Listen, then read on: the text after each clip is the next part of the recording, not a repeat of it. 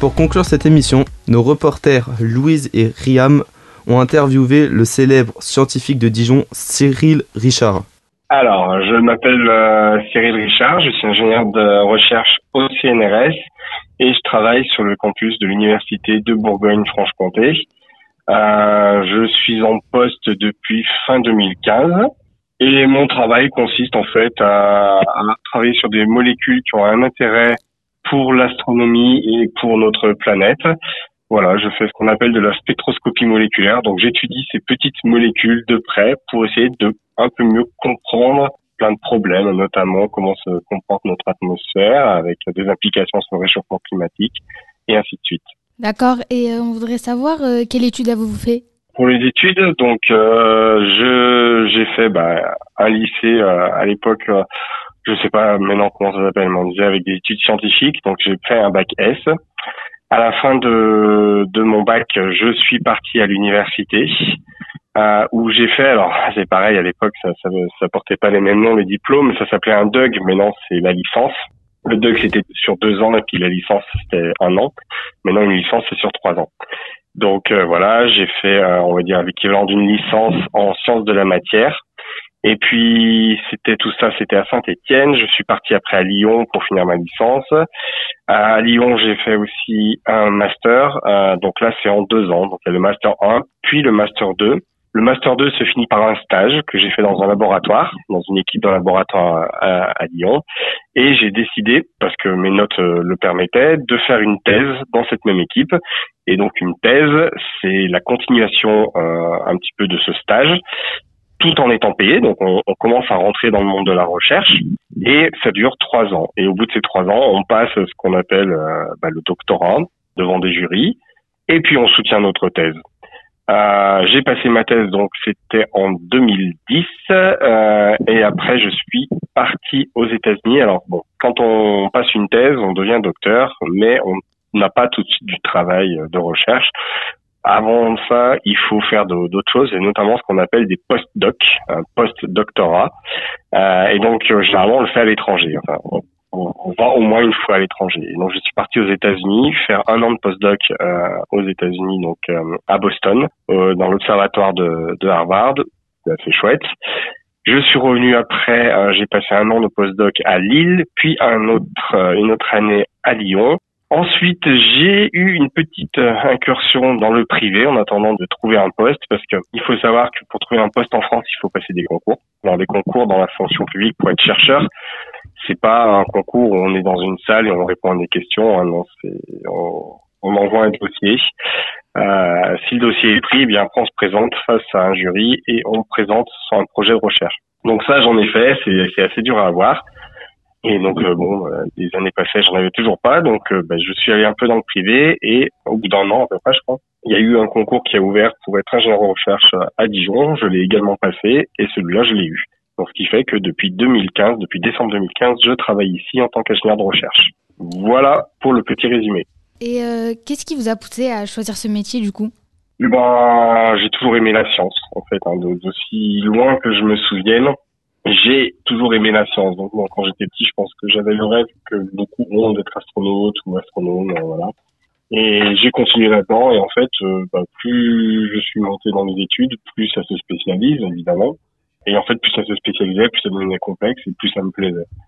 Donc euh, voilà, c'est l'amour de la science, j'ai toujours eu, mais ça vient encore plus quand on pratique en fait, et, quand ça devient un peu plus compliqué, c'est encore plus passionnant. Donc c'est un rêve d'enfant. Et euh, vous avez dit que vous travaillez sur la spectroscopie et on a travaillé ceci en classe. C'est euh, les analyses des constituants d'un corps euh, et leur spectre. Et comment vous l'étudiez, vous?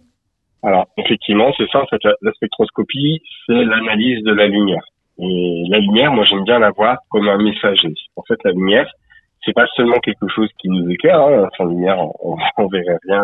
Mais la lumière, c'est aussi un messager. Il y a des particules qui vont nous faire voyager de l'information. Et en fait, eh bien nous, euh, ce qu'on va étudier, c'est essayer d'apprendre de, cette information. Donc, on va analyser euh, des molécules qui ont un intérêt pour soit l'astrophysique, soit pour euh, les atmosphères de, de planètes ou même de notre planète. Par exemple, je vais prendre l'exemple du méthane. Le méthane, c'est une molécule qu'on étudie beaucoup dans notre laboratoire, et bien parce qu'elle est intéressante, parce qu'elle participe, à, par exemple, au réchauffement climatique. Euh, c'est un gaz à effet de serre, le méthane. Et le méthane, il est produit par l'activité agricole en grosse quantité, donc il participe en plus des CO2 à l'effet de serre. Et donc, euh, analyser cette molécule, on apprend plus sur cette molécule, eh bien, c'est euh, participer un petit peu au modèle qui va aider à mieux comprendre l'atmosphère de la Terre. Mais il y a aussi le méthane, c'est une molécule qu'on va retrouver dans ce qu'on appelle des exoplanètes. Une exoplanète, c'est une planète qui va tourner autour d'une autre étoile que le Soleil. On en connaît plein, on en connaît à peu près 5000 actuellement. Et euh, en fait, ces, ces étoiles-là, pour beaucoup, ce qu'on appelle des Jupiter chauds, c'est des grosses étoiles un peu, euh, des grosses planètes pardon, un peu comme euh, Jupiter, et qui sont près de leur étoile. Donc en plus, il fait chaud dessus. On les appelle des Jupiter chauds. ces planètes, elles ont beaucoup de méthane dans leur atmosphère, ça on le sait.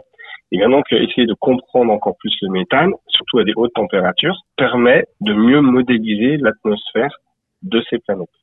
Voilà. Donc c'est un petit peu ce qu'on fait. Et donc bah nous, moi je, je, suis euh, dans une équipe de théoriciens. Donc on fait essentiellement de la théorie. On est euh, derrière nos ordinateurs en train de faire des calculs euh, qui sont euh, qui proviennent de, de, de, formules de mécanique quantique, ce qu'on appelle, donc des calculs assez compliqués. On fait tourner des ordinateurs et on modélise tout ça pour essayer que nos calculs ressemblent le plus possible à ce que l'on observe, à ce que le physicien expérimentateur observe. Du coup, euh, en quel but euh, vous euh, étudiez cela sur les étoiles? Alors, on n'étudie pas vraiment ça sur les étoiles. Disons que dans mon travail, je fais aussi autre chose, c'est qu'on va rechercher dans l'espace, ce qu'on appelle le milieu interstellaire. On sait qu'il existe plein de petites molécules, plein de poussières, des choses comme ça, et on connaît encore très très peu de quoi c'est composé. Et on a envie de le savoir. Pourquoi ben, En fait, un peu pour comprendre les origines de la vie sur Terre, par exemple. Et donc, un, de nos buts, eh ben, c'est de, avec des télescopes, de regarder ce qu'il y a au loin, donc à des endroits où des étoiles sont en formation, par exemple, de faire des images, de faire des spectres, d'analyser les spectres de ces endroits-là. Et nous, en laboratoire, derrière nos ordinateurs, nos modèles, on essaye, eh bien, avec nos calculs, de savoir quelle molécule va se retrouver dans cet endroit, dans cette étoile, par exemple, en formation. Et à partir de là, eh bien, on va être capable de dire, eh ben voilà, euh, je ne sais pas, par exemple, telle molécule, eh bien, elle est à l'origine de la formation de ce grain de poussière, et ces grains de poussière sont à l'origine de la formation de ces acides aminés, et les acides aminés sont à l'origine de la formation de l'ADN, l'ADN est à l'origine de la formation de la vie, et ainsi de suite. Par effet de boule de neige, en fait, on est capable de remonter à ça. Et donc, un petit peu, le but, eh c'est de savoir si la vie sur Terre, elle est née sur Terre, par exemple, ou si elle a été amenée, par exemple, bah, par les comètes.